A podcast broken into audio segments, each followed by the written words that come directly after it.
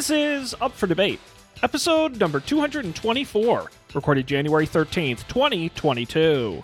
The USFL, football for a buck.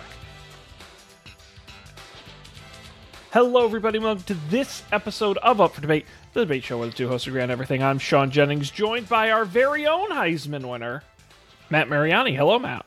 Hello, Sean. How are you doing? I'm just gonna have to go ahead and mute my phone because, um, the Islanders and the Devils are playing right now, and I have a hockey app that will like make the goal horn noises. Mm, that sounds annoying. Rather than try to figure out how to stop that from happening, I'm just gonna shut my phone off altogether.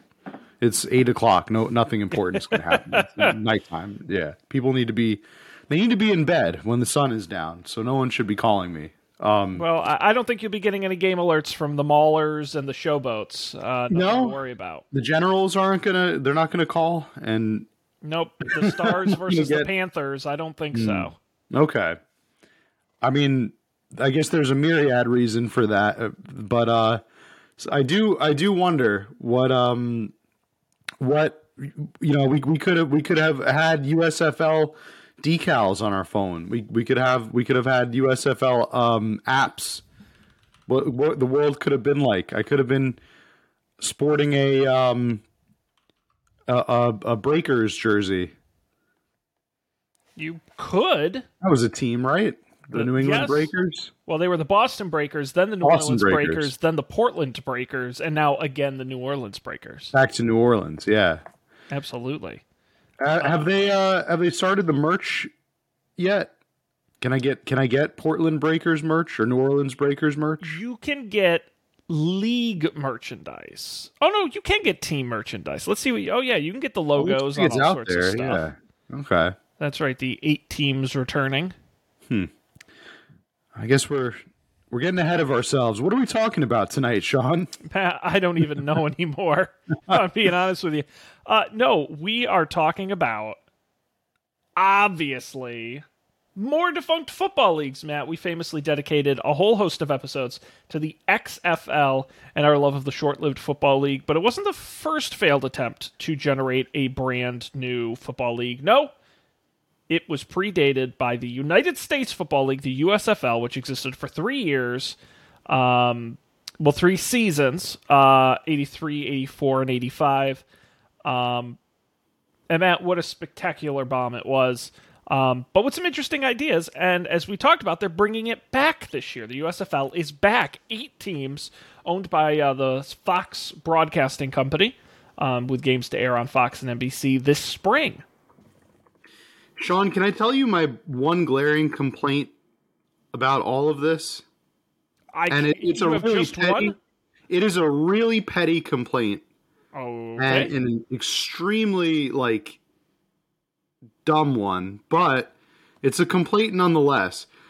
And and I don't know if I'm the only one that that has this issue, but looking at the logos of these new teams, they're all except with the, the one exception of the Breakers, all the other teams are like red orange. That's their color scheme. They all have like the same color scheme. yeah. I hate it. Yeah, that's I hate it true. for that reason alone. That's like really the only problem I have with the with the team logos, I guess. Another another pretty big problem, and I, I think this is one that a lot of other people share. It's like a real actual problem, is that a lot of the, the locations with with really like one exception, Birmingham, they're all places that already have football teams. That's true. Different from some of the other defunct football leagues we've talked about.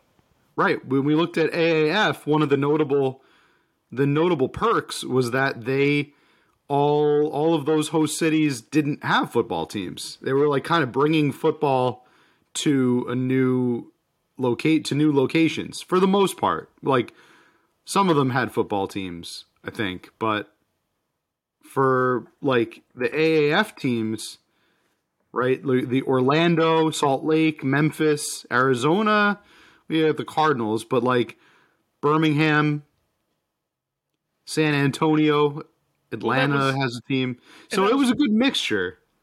That was one of the things we'll that was talked about, and we will talk about, is the Mm-hmm. teams that were in cities that didn't have football were actually the ones that did the best, like Jacksonville, who didn't Mm-hmm. have a team at the time. Right, right. Um, and I mean, you can also make the the argument that the USFL starts, um, it, it, the traditional USFL started later.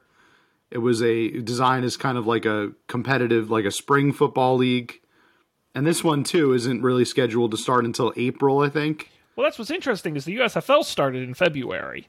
Um, So did the XFL. So they're definitely pushing it back, but they only the new USFL will only play a ten game season, unlike the original USFL that played eighteen. Hmm.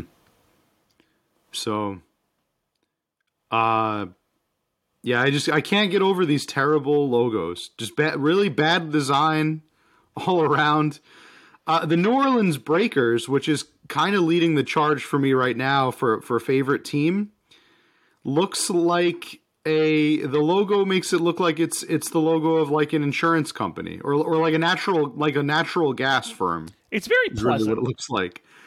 It's it's like a it looks a lot like a like if if you had just shown me the logo and not the team name, I, I would have thought it was like a petroleum company or yeah. natural gas or something like that. Well, the thing is, all these new logos are based off of the original logos of the team. So- I mean, with just so slight generic. additions, but they're they're pretty similar to the original teams. I mean, I or not. guess I don't I don't completely mind the logo for the Michigan Panthers, which is just weird to say. Um Yeah, calling them Michigan Panthers instead of the Detroit. Panthers is a little wacky. Yeah, and I I don't like Houston Gamblers. Their logo their logo looks like to me um a f somebody's fantasy football logo that they like made in on on Microsoft Print I, or Microsoft Paint.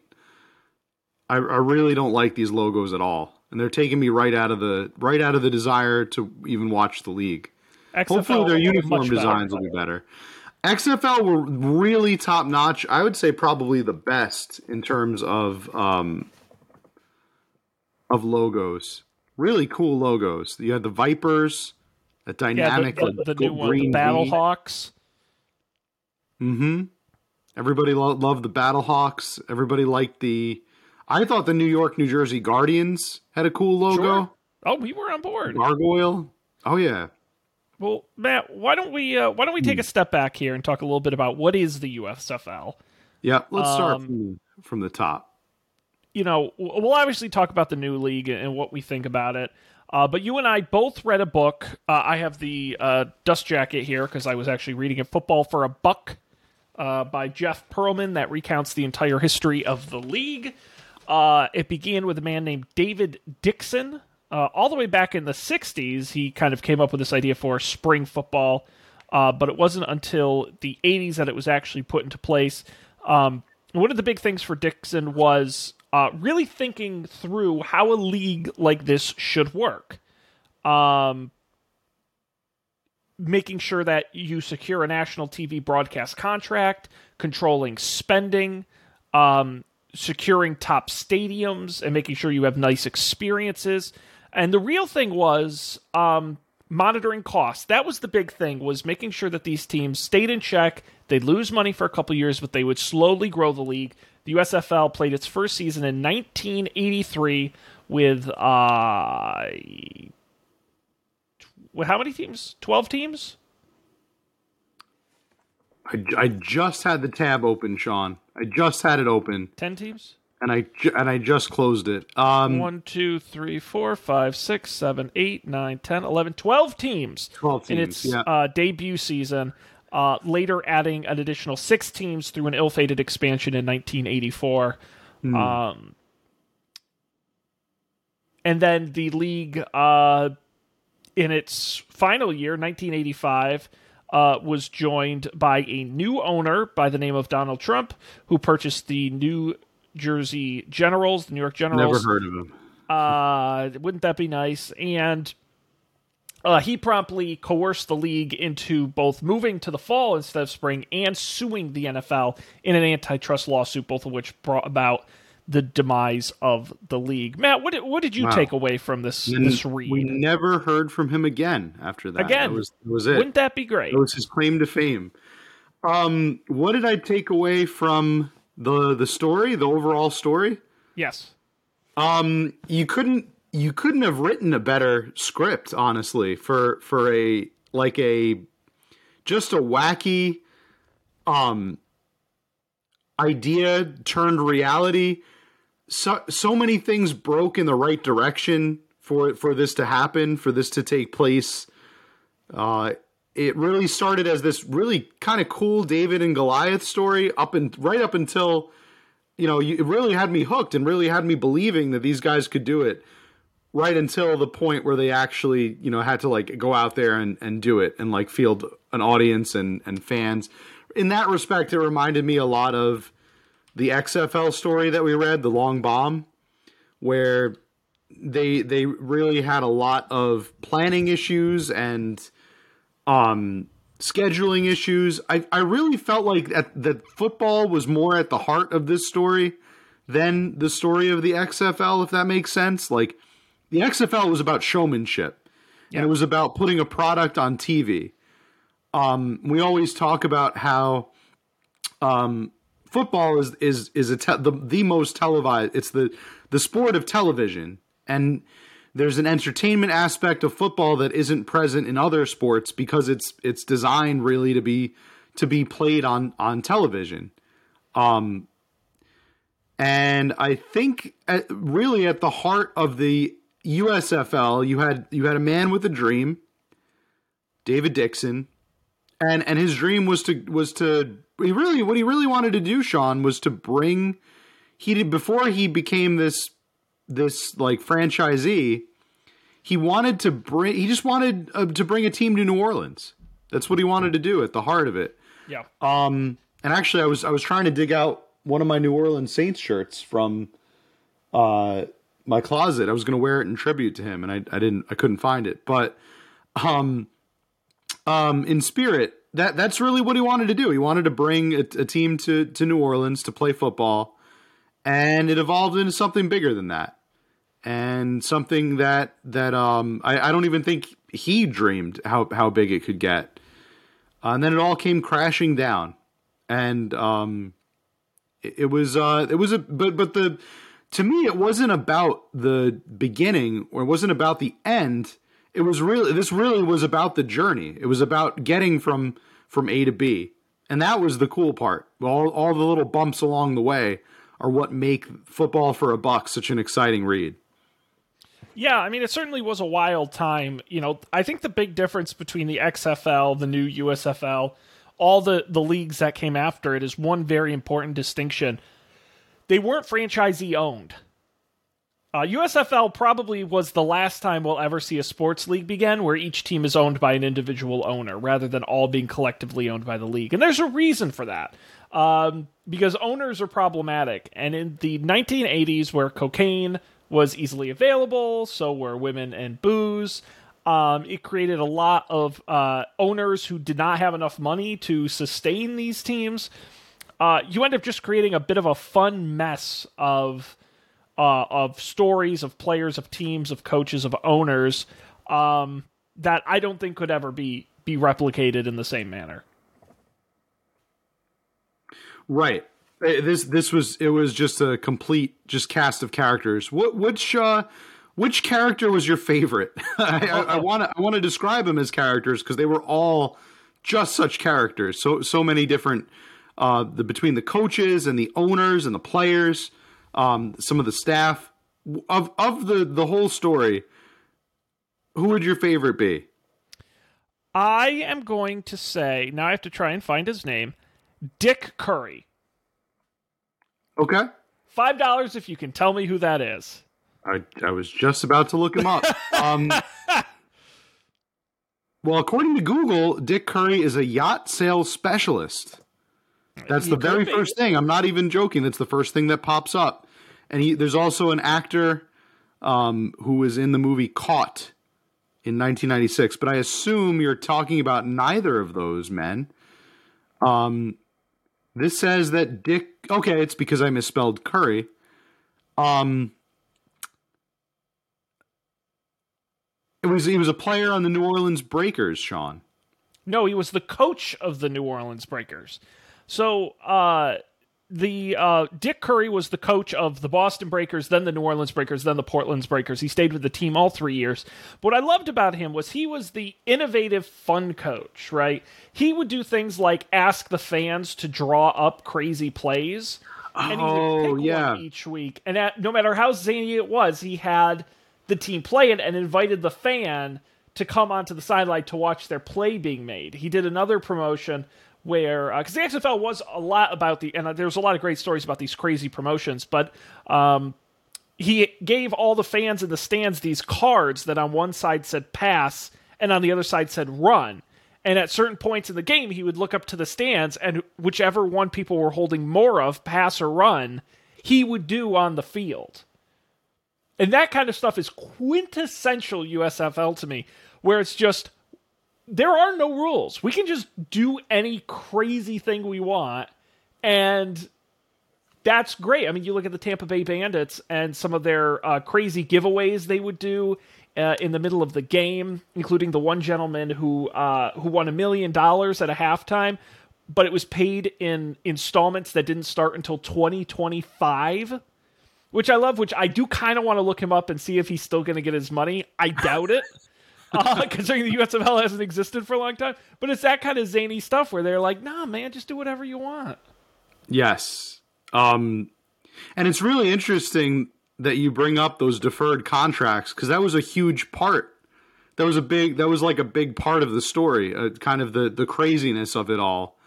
Um, is that it really it was completely no no man's land. It was it was a uncharted territory uh, in terms of, of all of all of the, the the stops. They pulled them all out. Um, and some of the antics I, I think that would that would probably have also been my favorite. The um the the letting the fans pick their own plays. That was a, a really cool story to read. Um i'm trying to think. I, there was the tryouts part was one of my favorite parts of the whole book where they were they were holding tryouts for the teams and they would go to like prisons and like hold tryouts there and or they were just like a steel like outside a steel mill they just had people come out and try out after like after they got off like work. Oh man. Um let me see if i saved it. I had some bookmarks here that uh um I know there was a story about a, a fired coach who came back the next day, stood outside the front at the outside the fence at practice wearing a hat and a fake beard, and got signatures, got autographs from the members of the team. Oh yeah. Um let's see. I had I had yeah, I I had saved um there was one there was one player that that they were they were holding a tryout for and they I can't remember his name and apparently I didn't save it, but it was it was a great it was a great story where he they like they were really excited about drafting him and then it turned out that that he didn't exist. It was all like a prank. Oh yeah, yes, uh, an actual famous good player who was going to the NFL, and they were very excited. And it turns, and they like had set up the. Re- I think it was the Boston Breakers. They rolled out Yeah. a red carpet. It they had a was. private jet. Yes. Turns out they were going to pick him up at the airport and then he never showed up. That was it. He actually yeah, he he did exist as a person. Yes. That was it. He was going into the N- the NFL. Um but the, it, it all it all fell apart when they went to pick him up at the airport and they realized like he wasn't coming off the the plane. They waited for him all day, and then it turned out that it was all just a hilarious prank by um basically these I guess they never found out who, but maybe these bored college kids. Great um great part of the story. There, there was another great one where uh, they had a tryout with like 500 people at it, and almost nobody made the team. But the way it would work is if the coach liked you, he'd send you over to the bleachers, and you'd sit and wait while they tried out everyone else. Uh, and so uh, one of the guys who auditioned, who was terrible, noticed that, just walked over and said, eh, "Coach sent me over," and they signed him to the team by accident, not realizing that they should have that he should have been kicked yeah. out. And they were reading through the list of of people they signed. They said, "You signed this guy? Hey, he said you sent him over. I didn't send oh, him over." Yeah, yes, that's right. Mm-hmm. Yeah, he did. Wasn't there somebody else who like hopped a fence? He was late to the practice or or something like that, and he climbed up the fence and no, ran in. And he was like, "Of course, I can run a four a four point four mile." And he was like, "All right, do it." And he did it. He like ran. He just ran the four point four mile. No, it was just a, a random guy. They they had they have they had closed down letting people in to try right. out, and this guy wanted in. He's like, "Hey, coach! Hey, yeah. coach! Hey, coach!" and and and he just was so annoying. Let me run! Let me run! And the coach said, "If I let you run, will you shut up?" And he said, yes. And he hopped the fence. He came over and he was so fast and blew them away.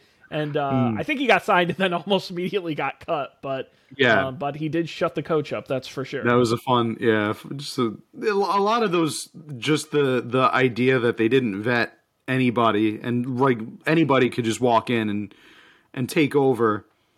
Uh, what did you think about their plan for like localization in the beginning when they were? They were only going to allow uh, players from colleges in the state or re- or like region of the of the team. That was that was kind of an interesting plan. I, I don't really know what they were thinking about there. I guess like loyalty to your to the state. I don't know. That was interesting. Well, you know, you got to remember it, it it it was a different time in sports back in the 80s. The NBA isn't quite what it was now. Um, and really, football and baseball dominated the country. And uh, although football still does, uh, it was a lot. The college football, I also think, was bigger at the time. Again, not that it's not big now. And so, you know, the USFL had so many great innovative ideas, and that's I, I'll eventually get later in the episode to why I think it worked, didn't work, could it have kept working. But man, you look at some of the ideas they had in doing a regional draft. The USFL realized more than any of these other upstart leagues how important it is to get fans on your side.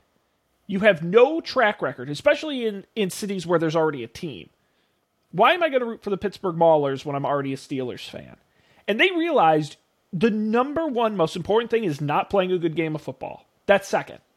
Everything else is getting butts in the seats and eyes on the television.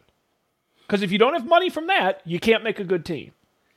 And so it was through innovative things like innovative rule changes, like the two point uh, play, among others. Uh, the coaches challenge was first introduced in the USFL. Um, it was the regional draft, like you said. Okay, we can't get the number one pick in the NFL. We can't get Dan Marino to come play for us. But we can't get the local hero to come play for us. We can get the Alabama standout to play for Birmingham. Because the people in Birmingham already know who he is, unlike the people in Washington. Brilliant. It's brilliant marketing because you can put in its name recognition. And that's the XFL had this problem, both version 1 and version 2, where it was a bunch of nobodies you'd never heard of. There, there was nothing to it. And so you got to give them credit. And then the marketing ideas also are part of that, right? And the innovative half times and the innovative promotions. And um, one of the things uh, they talk about in the book is how front and center the players were in this league. They went to every ribbon cutting. They went to every used car dealership. They went. They were interviewed at halftime. The players. They made them available to everybody. They got the faces out there in the communities to build localized, not national, localized support. A brilliant strategy for the time. Well, yeah, that's that's a pretty good answer. Yeah, that's um, I I I think I think of the NFL. I think of the NFL a lot like this giant Death Star that's just kind of like vacuuming up all of the ideas like they're, they're gleaning like all the ideas from the desiccated corpses of the like former leagues that have fallen to their to their might I, I think that's a pretty accurate description, especially with things like the two point conversion and the, the the challenge with the XFL we saw with the with the the Sky Cam.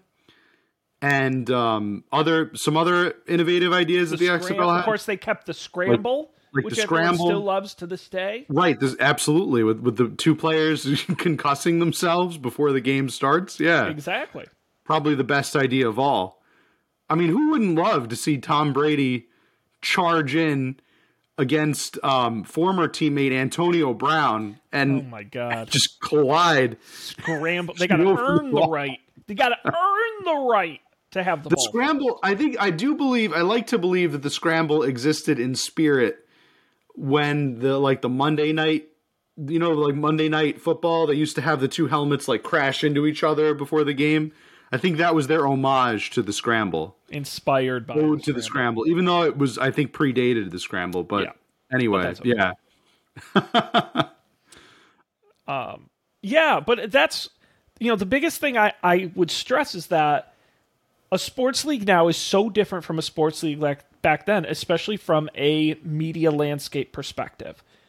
You have to remember, and one of the reasons why starting a league is so different today is that there barely was cable television back then. It was only just getting started. So you had the main broadcast networks and like 10 cable channels, which one of which was ESPN. And so people didn't have a multitude of choices in terms of what they there was no internet, there was no cell phone, there was no tablet, there was no streaming. Uh, there wasn't even satellite TV. Uh, you watched the main networks and maybe a couple of cable channels, and that was it. One of the reasons why the USFL had a reasonable antitrust lawsuit against the NFL is because they owned all the major television channels. And so you could get some amount of penetration of people just flipping around and finding it on television versus today where it would be much more difficult to do that. And so um, props to the USFL for realizing that. Unfortunately, the television audience didn't quite attach themselves to it in a way that made it sustainable on broadcast. yeah. It's so. Where did it all go wrong? I get, or I don't know. Where should we start? Where should we start unpacking with this? I mean, I, I, we can't really get too too detailed. We we could do a hmm. whole series on this if we wanted to. So we kind of got to hmm. keep it a bit high level. I, I we can certainly talk about what worked and what didn't. I, you know, the the first Yeah. season, first season and a half were reasonable successes, A- and the book makes pretty clear where the points of downfall were. But as we talked about, this idea of a slow growth, hyper local spring football league that controlled its own destiny, reasonable owners, long term investment in the league, um, at first worked. It really did. But, you know, again, the reason why you will never ever see a sport started with franchise owners again is because franchise owners are a huge pain in the ass because they're usually rich lunatics, as we learn from many anecdotes in this book. Um, and they just couldn't help themselves. And Donald Trump reserves his own spot. We'll talk about later about why the league went down. But you really have to start with the owners. They're the. It wasn't necessarily a bad product on the field. It wasn't necessarily um, that it was never going to be profitable. It was these owners that, through a combination of exploding player salaries, uh, which the league initially wanted to cap and they didn't, through ill-fated expansion in season two, bringing on six more teams just to bring in cash in a league that could barely sustain the twelve they already had. Um, and it was just uh, wealth inequity within the league that just sunk some teams and required a host of relocations over the years where they couldn't uh, establish fan bases. So that that's really the first shoe to fall is moving from 80 they, they have a reasonably successful 83 they go to 84 and say we're not making enough money we need six more teams and we got to bring in every big star we can and it doesn't matter what it costs which is a really poor idea. Yeah, that that's like the just a it, it's not it's it's so interesting to hold the two leagues up. The talking about the USFL and the XFL the two now defunct leagues up and really compare their downfalls because I think that the the um overall they they both they both lost. I think at, at the end because they they they gave into um instead of an overabundance of caution, they really took a lot of unnecessary and and foolish risks.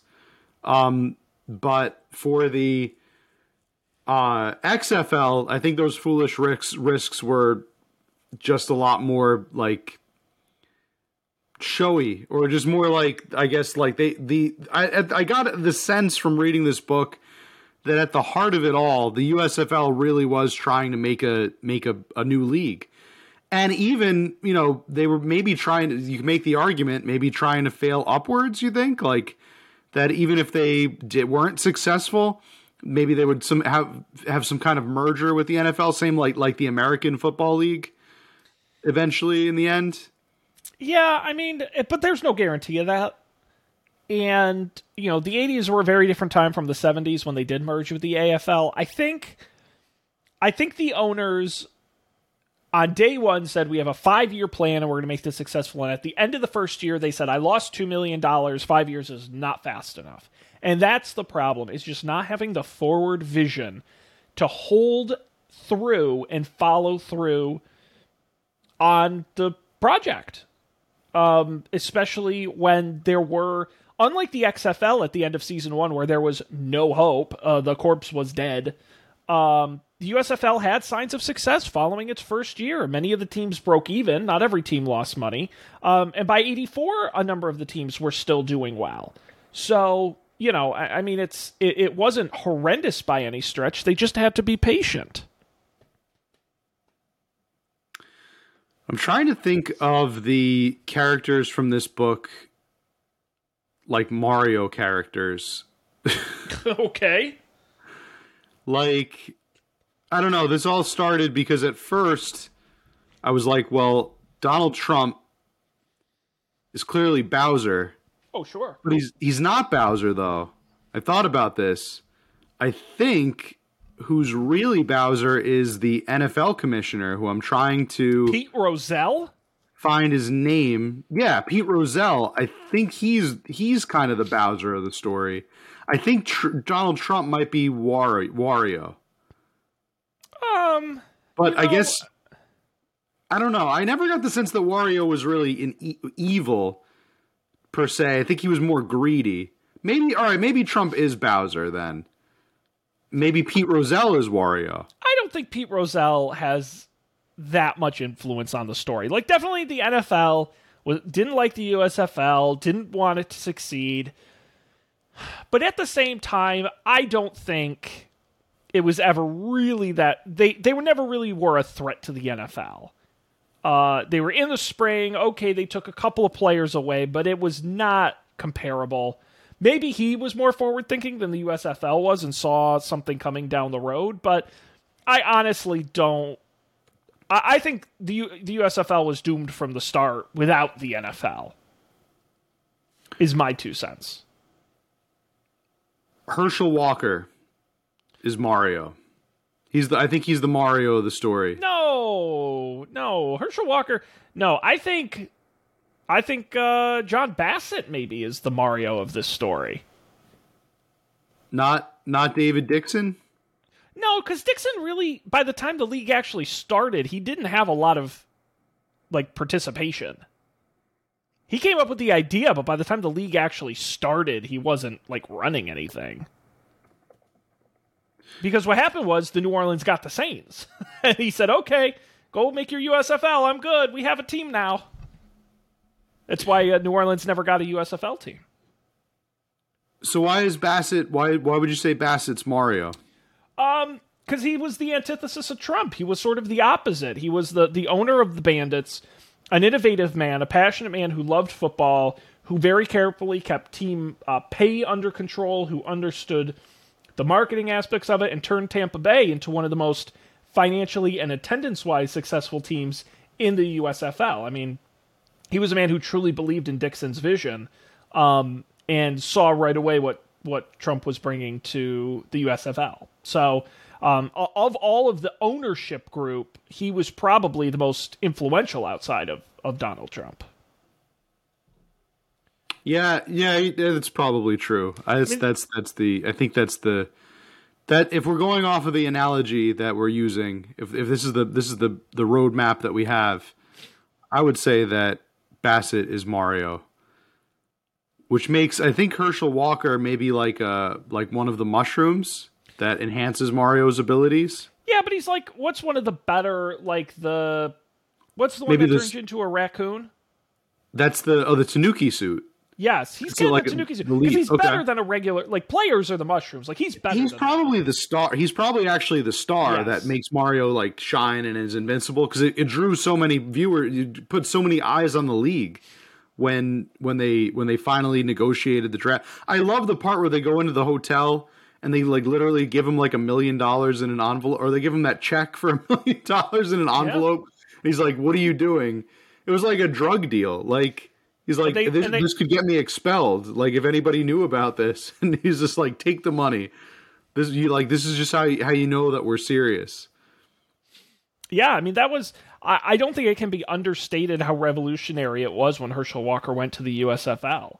Um, a because he was not a senior, which was a requirement in the NFL, which was pretty groundbreaking, but also because he would have been a very high pick in the NFL. Now that was the first major. Heisman Trophy winner, yeah. That's right, the first major player the NFL lost, and something the XFL uh, never had was a player that was good enough and household name enough to make the NFL choose to go to the other league. That's That, right. that was really incredible. the XFL just had the he hate me. Uh, Rod Smart. Yes, exactly. Not not as not as quite as legitimate, but also Mm-hmm. you know the idea that the XFL had was you know most players get paid roughly the same amount, and you have a little extra money for big for one or two big name players is smart. You do need a Herschel Walker, right? You can't just subside with a bunch of nobodies. But every team should only get one or two, and not LA, which had you know ten times the salary cap of some of these other teams. Yeah, that's what I I I liked was the the I, it was a novel idea. I have to say that in the beginning, the league owners had this had the the regulations that they agreed on of uh, spending would be capped at 1.8 million per team, and an additional 500,000 was allotted to sign two star players who did not count against the cap. I thought that was in a um, I thought that was an interesting like way to draw the lines and deviate, and it accomplishes a couple of things in that.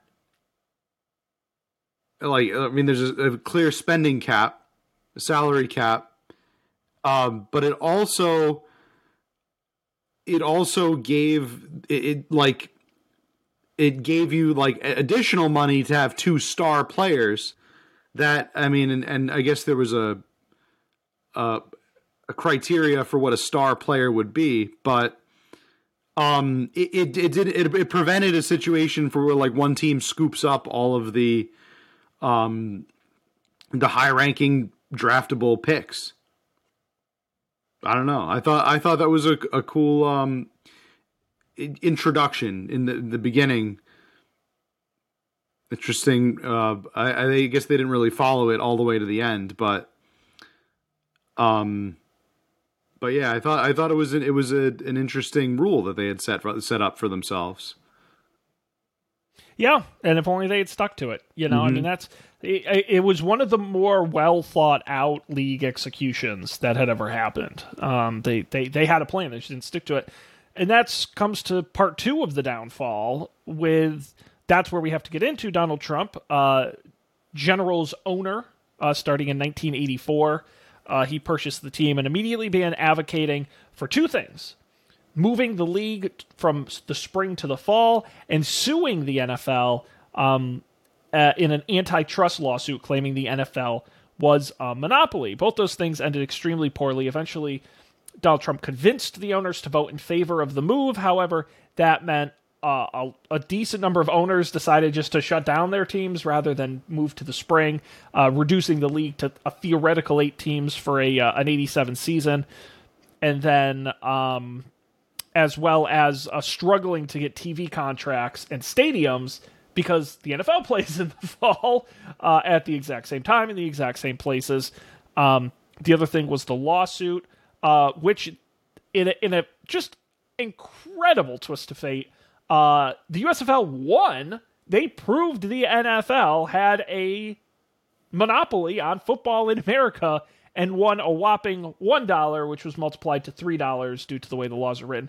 It won $3. Uh, eventually, it was awarded 5.5 million uh, in attorney's fees, but that wasn't uh, that wasn't nearly enough. So eventually, the USFL received a check for $3.76, uh, with the 76 cents representing interest earned.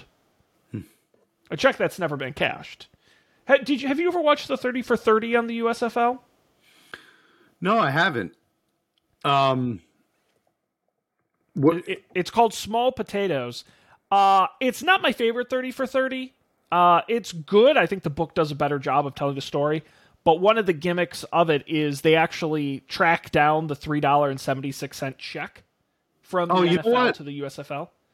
I have watched this. Yeah. Yes. Never mind. yeah, yes. I, I, did. I, I, I just looked up a Google uh, images of of different scenes. It had the uh, the, ch- the, the the check in the letter Yep. That the, the, the letter that was written that was that was a, a really neat moment. Um, and they yeah they they they find that yeah they track down the the check. Um, that's a that's a a good. Uh, did they find it? They did. They had they had the absolute right? check, and then at the, mm-hmm. the whole thing of the documentary was at the end they they got an interview with Donald Trump and they showed him the check and he didn't give a shit and said it was small potatoes. Right, right, right. and yeah, so that was it. Three years of football with a plan to move he, to spring that never came about. Or he walks out of it out of the interview, doesn't yes, he? Trump. He, does. he says, "I gotta go. I got somewhere he else." Takes, He takes his like microphone off and everything. Yeah. Yeah. Small potatoes. Yep. So there you go. That was uh that was the USFL. Certainly brought many great stars eventually to the NFL Jim Kelly, Steve Young, Herschel Walker, among others. Um, it just uh, it just fell apart, unfortunately. I would like to see a movie in the same vein of um, like in the same vein of um, Moneyball. N- well, Moneyball. I, that that would yeah I was thinking of um The Big Short, like yeah. the same style of movie, like but but also Moneyball. I guess that's the yeah. Um, that's kind of the the the I think the perfect aesthetic for this this story to be told. The perfect um format. Sad that uh that um we haven't gotten one. I don't know. I, maybe maybe now it won't be based on this book. It's a fairly re- recently written book, right? Nin- uh, Yo, uh, 2018. Yeah. yeah. No, it, it was a it was a blip on the cultural radar.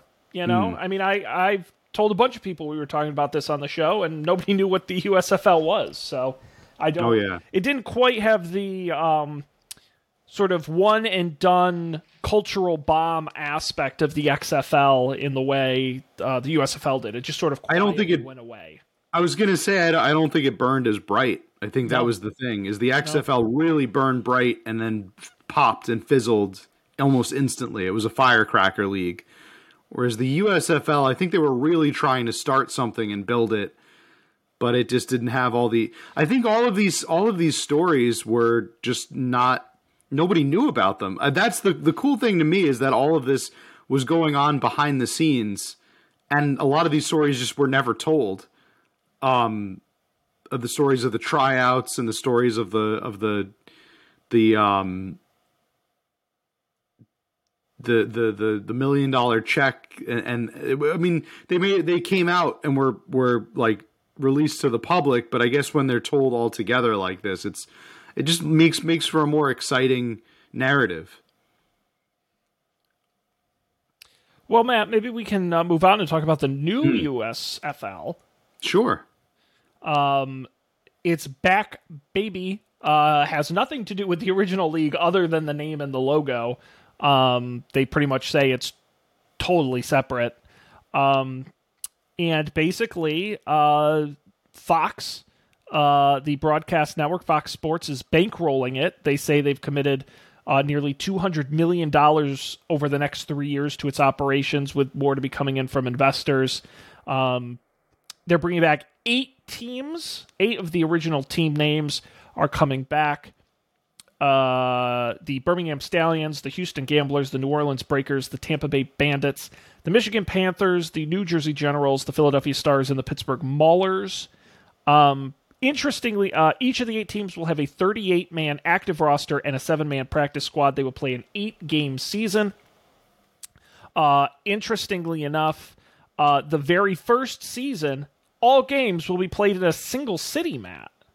Wild stuff. Uh, I'm assuming part of that is cost savings and part of it is COVID safety.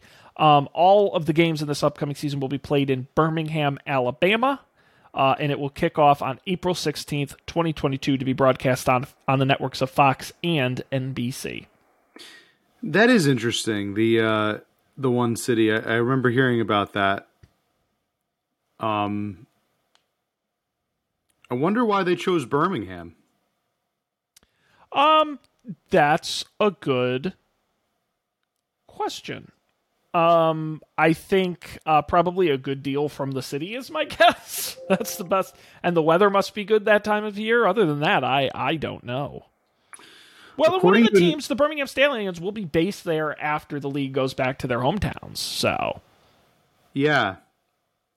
Uh, I'm just reading a little bit of the background of of the decision. Uh, according to initial information, Birmingham would be responsible for housing players during the season at the price of about $15 million, um, 47,000 hotel nights, while the league would play the bubble season at Protective Stadium and Legion Field in Birmingham. So, um, eight week team or eight eight teams for uh, ten week season uh, with two additional playoff rounds. All the um, way into um, July. Yeah. Yeah, it's going to be interesting. Uh. They're uh, going to have their player selection meeting, essentially their draft, uh, in late February, and uh, looking forward to kicking off in April. It's definitely going to be interesting. Time, uh, timing is the big, big factor here, right? It's it's the the idea that these teams are playing like spring football I mean, to me, I think that's really for your money. That that's what that's what people are going to be tuning in to see. Is they they're going to have already like passed that um, that that uh, Super Bowl hangover. A lot of people are are especially if you're not a baseball fan, you're going to be itching for for football to come back, right? If if you if you don't care about baseball, you don't care about hockey. This is like the if you live and die for football, I think that's the kind of fan that they're going to try to court. Because what else is going on besides the draft well, around this time? I mean, that's been the question with all these football leagues, right? Because they've all tried the spring. Nobody's really tried the fall other than the USFL when they tried to move to the fall. And the question is does anyone give a crap about the sport of football versus teams they already know? Like, do people just want to watch the yeah. sport? Or do they want to watch the NFL and uh, college well, that was, football? That was the question the AAF. I, I mean, to me, the AAF tried to solve that. Is like, um, do you care? And also, do you care if it's good football, right? But if if all the teams are playing crappy football or mediocre football at best, then you know, are you watching it just for the game, for the sport, the purity of the sport, or are you watching it because there are teams that you like or players that you like or are you capable of rewriting those narratives and rooting for a whole new team? I to me, you know, I, I fell in love with the Orlando Apollos, and that was the team that I picked, and I wanted to follow. And I um I got I got a good I got some joy out of it until until they started inexplicably airing the games on channels that I didn't have. Yeah, that was, was, kind of I, that was kind of a bummer. game. Yeah, that that was really that was honestly that was honestly where I stopped. I stopped following it. I, I, w- I was watching Apollo games when they were on networks that I was able to, to have access to, and then when they aired them, it started airing them at strange times in the day, and and um, on networks that I didn't know about. I stopped giving a crap. That was where I, I stopped. I tuned out. But hopefully, the US, USFL is allied with some big networks, right? Yes, Yes, and the XFL, who had its season ended because of COVID, uh, its inaugural season, did good, not great in terms of television and, and gaining an audience. You know, it wasn't a total disaster, but it wasn't particularly successful either. And by the way, the US, uh, the XFL continues hasn't announced and continues to stand by that they are coming back next year in 2023. Uh, I, I- Matt, we've studied these defunct leagues uh, many times over, and I have come to the conclusion. I'm going to plant my flag right here. There will never be a successful spring football league. There is absolutely nothing you can do to make it successful, and here's why. It's not that people don't care about football. And it's not that spring sports are good, because they're not. They suck. Um, the thing is, is competition. Not from sports, but from, from your eyeballs and for other things to watch. The XFL may, or the USFL may have been the last shot to ever get this thing right. Because back in those days, you didn't have much else to watch. So you were much more likely to try out and get connected.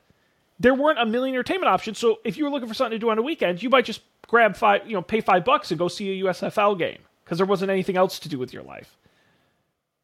In the year of 2022, Matt, why the excuse my language, why the fuck Bleep. would I watch the goddamn USFL, a league that has no notable players that we know of, is playing all their games in one city, so why would I root for any one team over the other? They're all just a bunch of teams playing each other. Um, are playing when I could be watching one of a hundred cable channels. I could be watching any amount of streaming or YouTube content. I could be watching any. I could watch cricket in India if I wanted. Something you could not do in 1984. I just don't think. I think if the NFL opened a spring league, that is the only thing that might work because they have the brand. And if they said, look, it's going to be NFL qua- caliber play and it's like the Chicago Bear t- t- 2 or whatever, and they play in the spring, maybe. There's They're burning money. This is the biggest waste of money I've ever seen. Who will watch this? And what's Here's worse about the, you know, the XFL, I give them credit because they at least tried to make it a little different. Mm-hmm. Smash Mouth football, right? The Sky Cam and the Bubba Cam, and we're it's like wrestling. We're hey, at least that's an angle. Rodney Dangerfield. Uh, brilliant, right? Yep. Nobody liked it, room. but they tried. and even the the new XFL, they mic'd up the officials, and you could hear them talking. Uh, they they did the sideline. They mic'd up all the players. They sped up the game. At least they were trying to do something different. Now we don't know all the details about the USFL yet. I have not read a single thing that says this is different in any way from NFL style football. No, I believe it's it's identical. I If mean, they came out and said we're going to put indicated. five more people on the field for each team, we're going to play with two footballs on the field, I'd be like, okay, hell yeah, I'll check that out. Let's do it. You know, the Yeah. mascot gets to play, whatever. I don't care. But if you're just going to put on more football,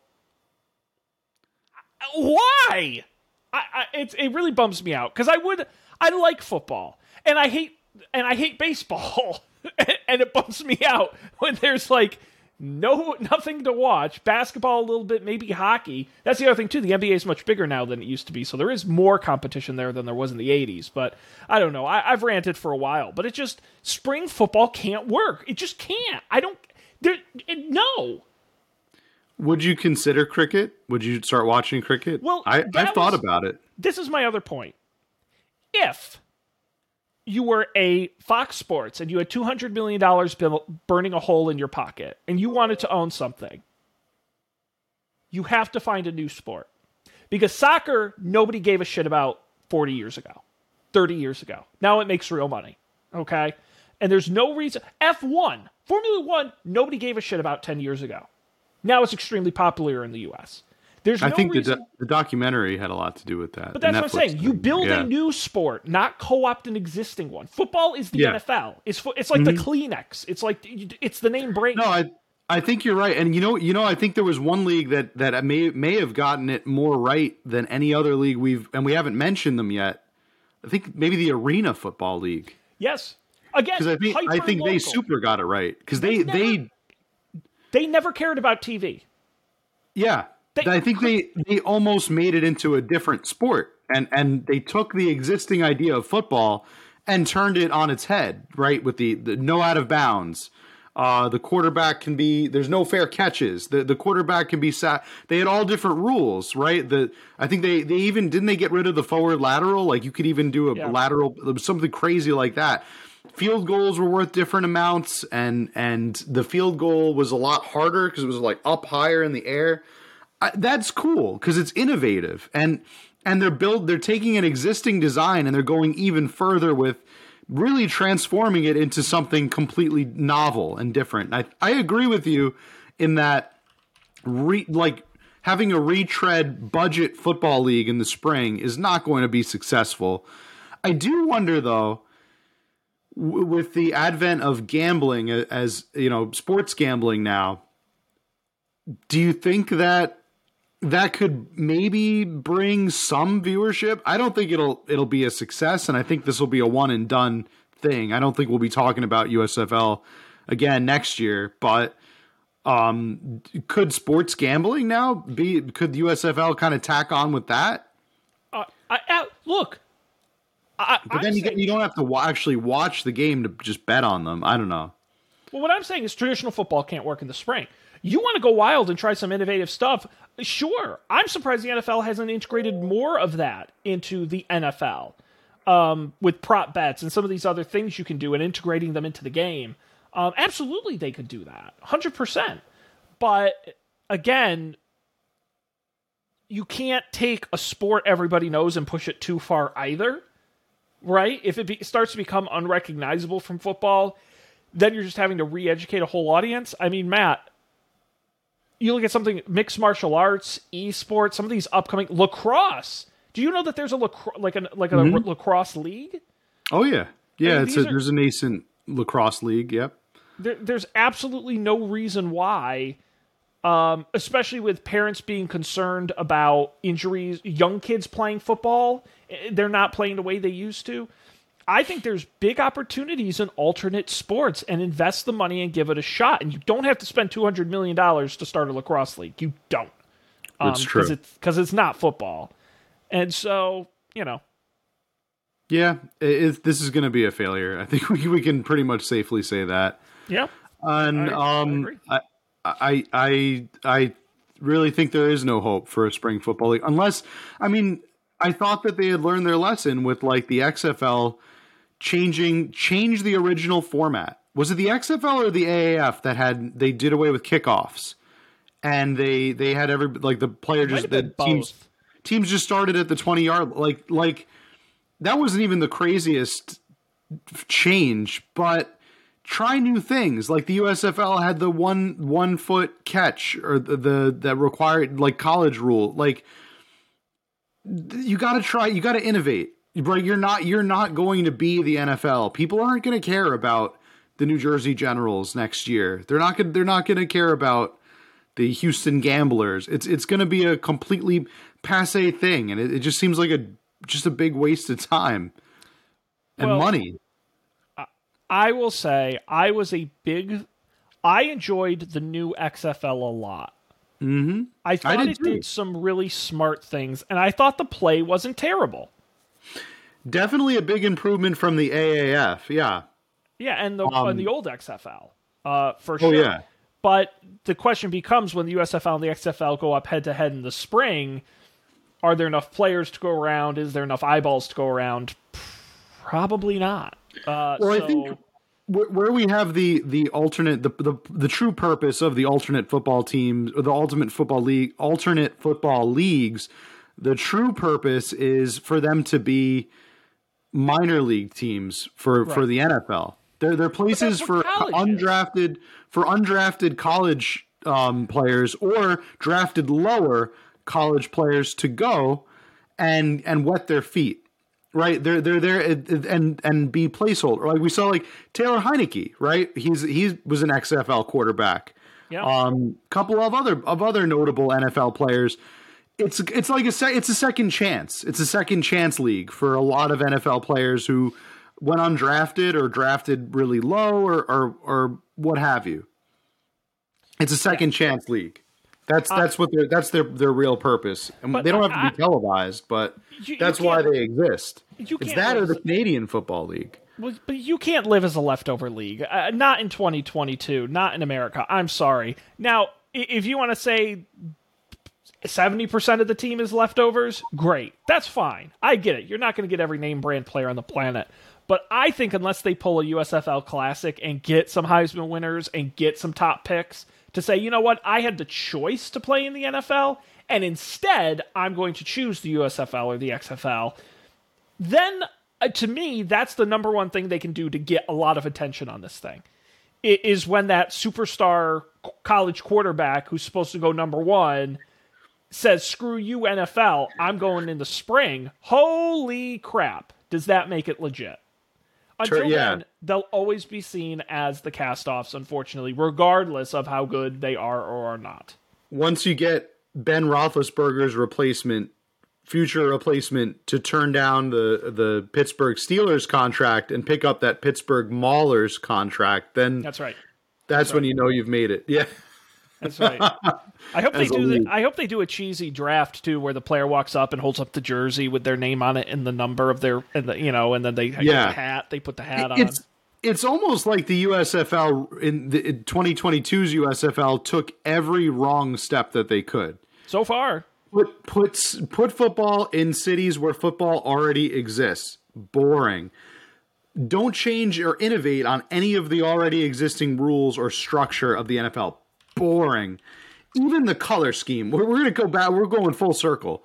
The color scheme is boring as hell. Every team is a common, an ugly, ugly combination of orange or red, except for the New Orleans Breakers, which is it looks like a like a BP alternative it's just really like a misstep at every turn.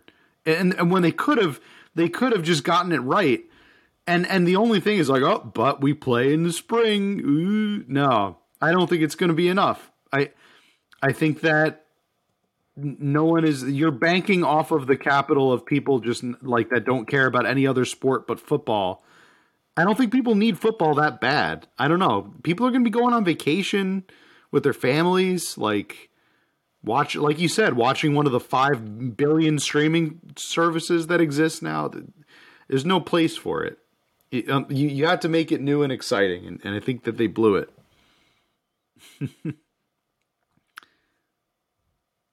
I don't know, man. Listen, I, I'll just put it this way: I'm excited for the XFL to come back. Quite honestly, I do not give two shits about the USFL. I really don't. Uh, I'll, I'll watch it. We'll talk about it on the show, but I just don't have. A, they just have done a garbage job of getting me excited about this thing, um, in a way that the XFL did. no no i i, I agree i i and I, I'll be excited to talk with you next year about the triumphant return of the XFL because I, I was legitimately bummed out when I heard that they they were prematurely ending their season, um, due to COVID. I, I I I had a I had a, a following for the the New York New Jersey Guardians. I know you were a fan of the the Bandits, right? And uh, I was it was unfortunate that we didn't get to see that season to the end, but it is what it is, and uh, and hopefully hopefully they'll be back. I thought the uh, the play was more exciting. The the new rule changes were smart um, and they weren't they they had kind of the whole league as a whole had kind of matured. Um, this this is just a very strange retread cash grab. Even the logo for the not just for the teams, but the USFL logo looks like it, it should be plastered on the back of like a really cheap plastic trophy. this is Yeah. what it looks like. Just just a really No, uh, horribly generic. It's not encouraging. Everything about it is is just just awful. but we're gonna just have to wait and see. Um, we'll we'll give it a, a fair shot, I suppose. But I, I, I think you would agree in recommending people go check out Football for a Buck. A great Oh, the book the book was a really good read. The the book was I I enjoyed it. I even enjoyed it more than Long Bomb. I mean, they're um talking about two different scenarios, two different situations, but I I, I thought this one was extremely compellingly written. And and I finished it in a weekend, which is a, a really big testament because I'm a pretty slow reader. But um, I, I, I, do, do recommend people go check out this and watch the 30 for 30 small potatoes. I thought that was uh, obviously, I mean, I forgot that I had even watched it, but I thought it was a, at the time, I think I, I enjoyed it. Um, it was just a while ago. Um, are they still making 30 for 30s? Oh, yeah. Yeah, not at like a rapid clip, but yeah, they still come out once in a while. What was the most recent one they did? That is was a great. Was it the was it the Queens one? I, I yes, that the, yes, the like multi part one. Yes, I believe about the Mets. Was. Yeah, I that was the that was the most recent one, right? Yeah. Yes. Once upon a time in Queens. Yeah. It was a four parter. It hmm. was. It was. Um, I enjoy those thirty yep. for thirties. No, there there are a lot of good ones. Um, and so uh, I would say that uh, in addition to reading the book and watching 30 for 30, there's a great YouTube channel, USL USFL Forever is the name of the channel. I do recommend people check out A, they have hundreds of full length games you can watch on YouTube of the original USFL, which is kind of cool. But they also have a bunch of little oddball interviews and commercials from the time, uh, commercials for the official sports drink of the USFL, Matt, Sqwincher. Sqwincher Thirst. That's a real thing. I didn't make that up. Um, Sqwincher. Sqwincher. Sqwincher Thirst. Um, it's Gatorade, but not as good. Um, and a bunch of other really funny clips. So I do recommend checking that out. Um, Doug Flutie doing a commercial for the local, uh, you know, Chevy dealership. It's it's pretty funny. Um, now, um, yeah, I'm I'm going down memory lane, looking at the 30 for 30s, the most recent ones. Long Gone Summer, I think, was the one I remember watching. Besides the Mets one, the long that was about the home run race between Sammy right. Sosa and Mike and um, uh, Mark McGwire. Yeah. Okay. Yes, they definitely are still making them. Uh, Matt, Sqwincher? that's gonna. Sqwincher, is that what you said? I believe it is. It, it's Sqwincher. How have I never heard of this? Wincher. Oh, and yeah, you tr- have you tried this hydration that network? I've never heard of it before the USFL because I just googled like USFL on YouTube and it came up like USFL and it, it's a commercial for Sqwincher and at the end it says the official sports drink of the USFL. Of the USFL. It's like, huh? Uh, March Madness is coming around the corner, Sean. Is it going to be sponsored by Sqwincher? It might be. It might have to be. I, I gotta if I can get it for the right price. These are oh these are awfully. I mean they're probably discontinued, which is why they're they're they're pretty pricey. So in some places, oh no, I guess you can get Those still you exist. can get Sqwincher for you, you can't you can get football for a buck, but you can't get Sqwincher for a buck. Unfortunate. It just sure. from all that USFL success, it just took right off. Money well spent. Mm. Um, Matt, we're going to wrap up this episode here. Yeah. I'm sure we will continue to talk about defunct football leagues moving forward. I'm sure we'll have a full report on the debut of the USFL in April, uh, so look forward to that. And of course, we'll be doing our annual Super Bowl prop bets coming up in February, so another thing to look forward to.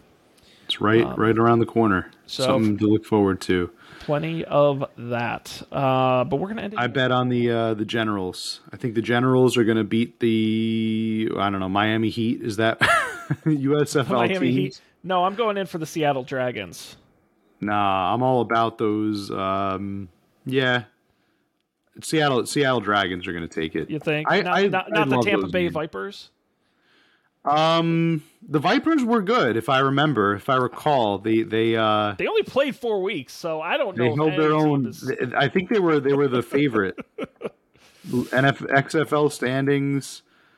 Uh, were there yeah. any undefeated teams? I think there were. I think the Guardians were pretty good, weren't they? They yeah they they were. They ended the season. okay. The Guardians ended the season three and two. Yeah. Okay, so the D, the defenders, the DC defenders, the St. Louis Battlehawks, and the New York Guardians were all three and two. Okay. Um, and we're all undefeated at home. They all they all um, finished the season undefeated at home. in, in their respective soccer stadiums. Oh, the Vipers sucked, Sean. The Vipers were one and four. The Vipers were one and four. No, they, they were pretty forgettable. I think the Garbage. LA Um, Wildcats were pretty And your, your Seattle Dragons were garbage. They were all they were one and four also. The Roughnecks, your Houston Roughnecks, That's Sean. right. They were the only undefeated XFL team. They were five and team. zero. Good team Indeed, they dominated the XFL West. in the same. That's way the, interesting. uh, The, the XFL it was east is east west, and the AFL is north south. they dominated Houston just like the Gamblers. Yes. Um, All right. Wonderful job, Matt. We should probably Great get stuff. going. This was a good. This was good. Uh, it was great. I love covering this kind of stuff. Definitely recommend it. Uh, folks should keep coming back. People should keep coming back to the show for more Hmm. of this because I think they will enjoy uh, what we have to do here on the show. Debate.tv is our website. Check it out. Make sure you subscribe wherever you get podcasts to get the latest from Matt and I and all the things we're talking about. You never know what it might be when it pops up in your feed, so something you don't want to miss. Uh, but that's going to do it. On behalf of Matt, I'm Sean. We appreciate you being here as always, and we'll see you next time for another wild edition of Debate.